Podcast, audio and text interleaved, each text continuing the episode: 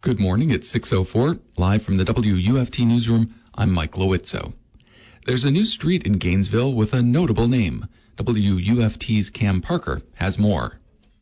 Former Florida Gator Heisman Trophy winner and head coach Steve Spurrier on Friday evening celebrated the renaming of Southwest 31st Place to Steve Spurrier Way outside of his restaurant, Spurrier's Gridiron Grill, located in Celebration Point. Well, it is nice, and I appreciate uh, the people here at Celebration Point to put my name on the street. First time this has ever happened. In 12 seasons, Spurrier posted a record of 122, 27, and 1 making him the winningest head football coach in Florida history. In 1996, he led the Gators to their first national championship. Among those in attendance were former players Danny Wuerffel, Chris Doering, and James Bates. Wuerffel, the 1996 Heisman Trophy winner, said that it was certainly a great honor for his former head coach. This is a great honor for him, and we're here to, to really to celebrate that with him and his wife, his daughters. It's a special night. In 2016, Spurrier joined the UF athletic department as an ambassador for the university. Although the newly named Steve Spurrier Way is a huge honor, the head ball coach explained that it isn't his most favorite thing named after him. During the 2016 season opener against Massachusetts, the university officially unveiled the newly named Steve Spurrier Florida Field at Ben Hill Griffin Stadium.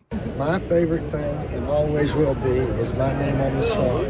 Uh, I went to school in Florida, coached here uh, 12 years, and uh, we had a lot of success in the stadium there. And when my university put my name on the stadium there, the Swamp, Steve Spurrier Florida Field, that was number one. Bigger than the Heisman and everything.